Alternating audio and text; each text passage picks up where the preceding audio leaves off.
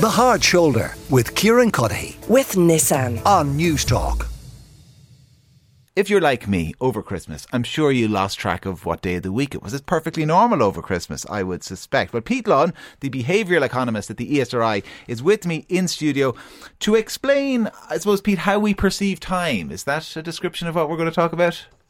Uh, yes, so I, I want to talk about how we perceive time, because particularly at the moment, I kind of feel like over the Christmas and holidays and New Year, as you say, people often express the idea that they're kind of losing track of time. But I think particularly at the start of twenty twenty-three, I've heard quite a lot of people talk about how they've almost lost their sense of time. And I'm talking over years here about, you know, how many years since the start of that pandemic and where yes, they feel at in their true. lives. So they feel like they've kind of lost their anchor, if you like, in terms of time. And I think there is a scientific literature about how we perceive time, how our brain does it, that really helps us to understand these phenomena and a few other things. I'm going to go as far as to suggest that by the end of this slot, I might even be able to give you some tips that are good for your well-being, all right, based on how you perceive time. Okay, so, I mean, uh, do when we talk about how we perceive time, do individuals all perceive time differently, or do we as a species all Not perceive it the same way? Not only do individuals perceive time differently, but uh, it changes through your life course, and also it changes according to your individual context at any one point in time. So, now is where we do an experiment. All right, okay. Okay, uh, I'm going to get you on the stopwatch here, right? And I, I need you to trust me. All I need right. you to close your eyes, because there's a clock on the wall, and I don't want you to be able to see it, and you'll okay. trust I'm not going to tickle your nose, I promise, okay? okay. So what I want you to do, I'm going to say the word start. Yeah. And I want you to try to the best of your ability to count ten seconds in your head. Okay. And when you think it's exactly ten seconds, I want you to say now. Okay. So I will say start, and when you think it's ten, say now. Now, anyone listening at home or in the car, whatever, can do exactly the same thing. Try to count ten seconds, and how good are you at estimating what ten seconds is, okay? Okay. So I'm going to, I'm going to say in a moment, so three, two, one. Start. One, two. Oh, sorry, I'm not meant to do it out loud.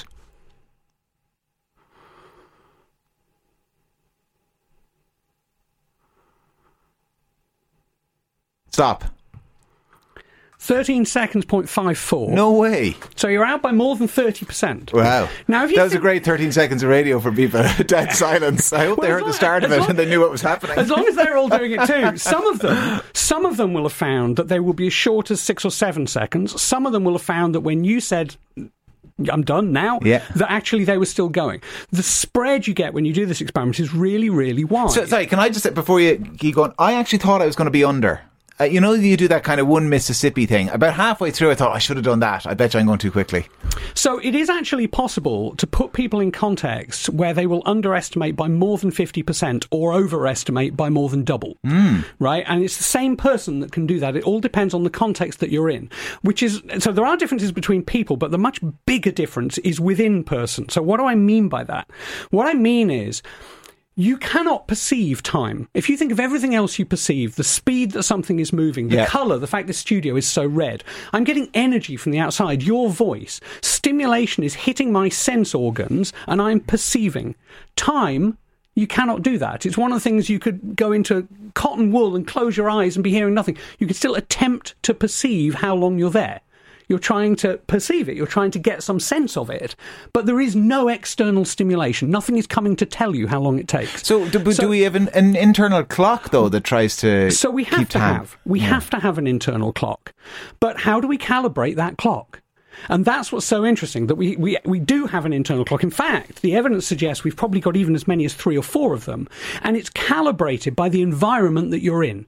In other words, if there's a lot going on around you, your internal clock speeds up. It's calibrated by the amount of stimulation, the number of events and things that are going on around you. And if that all slows down, then your internal clock slows down with it. Now, one of the classic experiments that was done on this was done by a guy who was actually an expert in caves. In the nineteen sixties, there was a French man called mm. uh, Michel Siffre. And what he did was he went down into a cave on his own for two months, where he had no stimulation at all except a few books he'd taken down there and doing some observations of the cave itself. And he told his team that he was not to come out for two months. He took food down with him, obviously. Yeah. That's all right. And he was down there with no stimulus, no day, no night. He, he had no natural light. All he had was his own company and the things that he'd taken down there and to eat and to sleep. And when he came out, when finally his team contacted him to say, right, your sixty-one days, which was his two months, was up, he thought he'd been down there for thirty-six days. Wow, he was that far off. He was that far out. He was. He thought he'd been down there, so he almost had halved. Yeah, so he was making a mark on a wall, or he was doing something to kind of keep tally, and right. thirty-six but, times he thought, right, that's it, another day so done. So what has happened there is because he's adapted to such a slow environment where so little stimulation, so few events are occurring, it slows his entire internal clock down, and it does it to that degree. Right? And, and I assume then... By, by, you know, applying your explanation, he, he was he, he got further and further out the longer it went on. He did, did he? And they partway through they did some experiments similar to the one I've just done with you, right? Yeah. Where they got him to try to count five minutes. Or, sorry, they got him to try and count two minutes, and he took five to do it.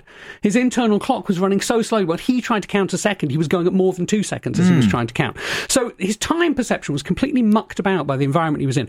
There is then the complete flip side of this. Talk to anyone who's been involved in a really major incident or in a serious personal accident, and they will tell you it's as if everything happened in slow motion, as if they had an enormous number of thoughts in the two or three or four seconds that the event was occurring, or the thirty seconds or a minute of some robbery will seem like it lasted five or ten.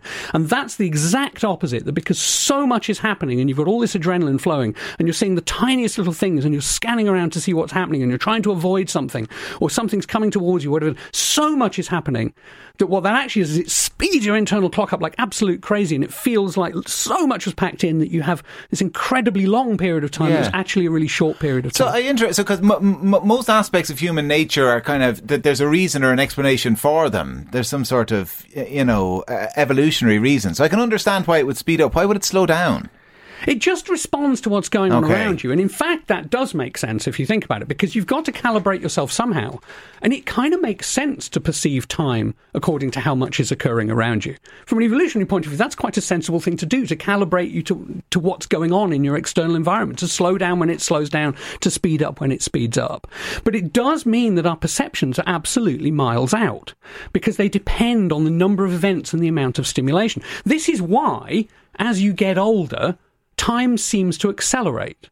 Yes. Because what's happening is you, far more of what you're perceiving every day is habitual. You see it every day. It's not novel. It's not new. It's just the ordinary process of life. Whereas when you're young, and particularly when you're very young and you're a toddler and a child, new stuff is happening to you every single day. You're seeing things you've never seen before. You're hearing words you've never heard before. You're meeting people you've never met before. So what actually happens is time seems then to take longer because it's got all of these events and stimulation. That's interesting, because I would I would have uh, assumed it was the case that time seems quicker as you get older, but I would have thought the reason was different. I thought the reason was simply that uh, a certain event as a percentage of your life represents a much smaller percentage as you get older than it does when you're younger, but not necessarily. It's it's to do with our perception of what is happening around us. Yeah, so, so we've got to be a bit careful. So there's lots of ways I can measure that perception of time. Yeah, you can measure time kind of over really long scales, how long a year is and so on, but if, even if we look at people's perception of time over really short time scales, you'll find that older people perceive the world to be going faster.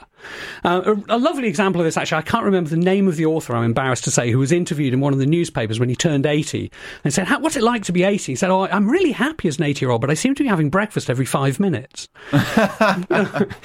And that always stayed with me, because that's the perfect encapsulation of the study of time perception, that when life becomes so much more habitual and you've seen so much of it, it does make the whole thing speed up on you, because novel events are not happening anything like as quickly. So what's the kind of the import of this in terms of uh, understanding the human psyche and how we interact with the world? Well, I think it helps you to deal with your own disorientation a little bit. I mean, one of the reasons things get disorientated in between Christmas and New Year and over those holiday periods is because you muck about with your schedule. And what tends to happen is you're either massively more stimulated or much less stimulated, depending mm. how many people you've packed into the period, how many down days you've packed in.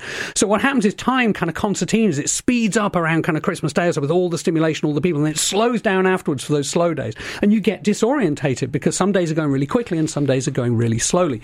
That's exactly the same thing as what's happened with the pandemic in terms of years. People can't believe it's almost three years since it started. That yeah. seems like, no, it can't be that long. And yet, if you ask people about anything that happened before it, that seems like a really, really long time ago. Yes. Right, and the reason for that is because after it started, we had a whole period where you couldn't do very much. So it feels like that goes quite quite quickly on us. And yet, because it's such a huge event in our lives and so many different things happened, everything beyond it seems to be further away. So again, it's kind of, it's like it's done a sort of concertinaing of different sections of time in a way that's distorted our perception. It's funny, even as you explain it, I, I'm re- remembering a conversation had around a dinner table over Christmas where we were talking about different lockdowns, and most people actually had taken a whole year out of it. You know, the, the year twenty twenty-one didn't exist. It was kind of the awful beginning of twenty twenty, and then we came out of it. It was like, no, there was a whole other year in between, but we realised. Because so little, it feels like it happened there, but yes. twenty twenty, it feels like masses happened because it started, because it was this amazing big event in all of our lives, a news event like we never had before. So everything beyond it suddenly feels further away. So the fact that it took me thirteen seconds to count to ten would suggest I'm not very stimulated here in studio, is it? I, I wasn't going to draw that inference for you, but seeing as you've done it for yourself. But I think what what's nice about this from a well-being point of view is once you start to realise this, you also get better at managing your own time and managing things. Holidays are a really good example of this. You know, when you go away on holiday, a really smart thing to do, yeah, you want some downtime because you want to relax and you want to catch mm. up on sleep and you want to read some books and lie by the pool. Fine, we get that, right? But it's really important to build, build stimulation in as well. Go and see the new things. Go and do the different things. Try the different activities. Go and see the sites you haven't seen. Why? Because those things actually make the holiday last longer because they put in that stimulation and those events that speed up that, that internal clock a little bit so that time actually, more of it gets had on that holiday, and you look back on it, the holiday feels fuller. It feels like it's longer ago since you went away. Well, so there's the well-being advice. On the holidays, if you've got them coming up, go to the local cathedral or museum or wherever it happens to be. Try that new restaurant. Don't just lie by the pool. Pete, listen, an absolute pleasure. And we'll talk to you again soon, I hope. Pete Lunn, behavioural economist at the E S R I. The Hard Shoulder with Kieran Cuddihy. With Nissan. Weekdays from four on News Talk.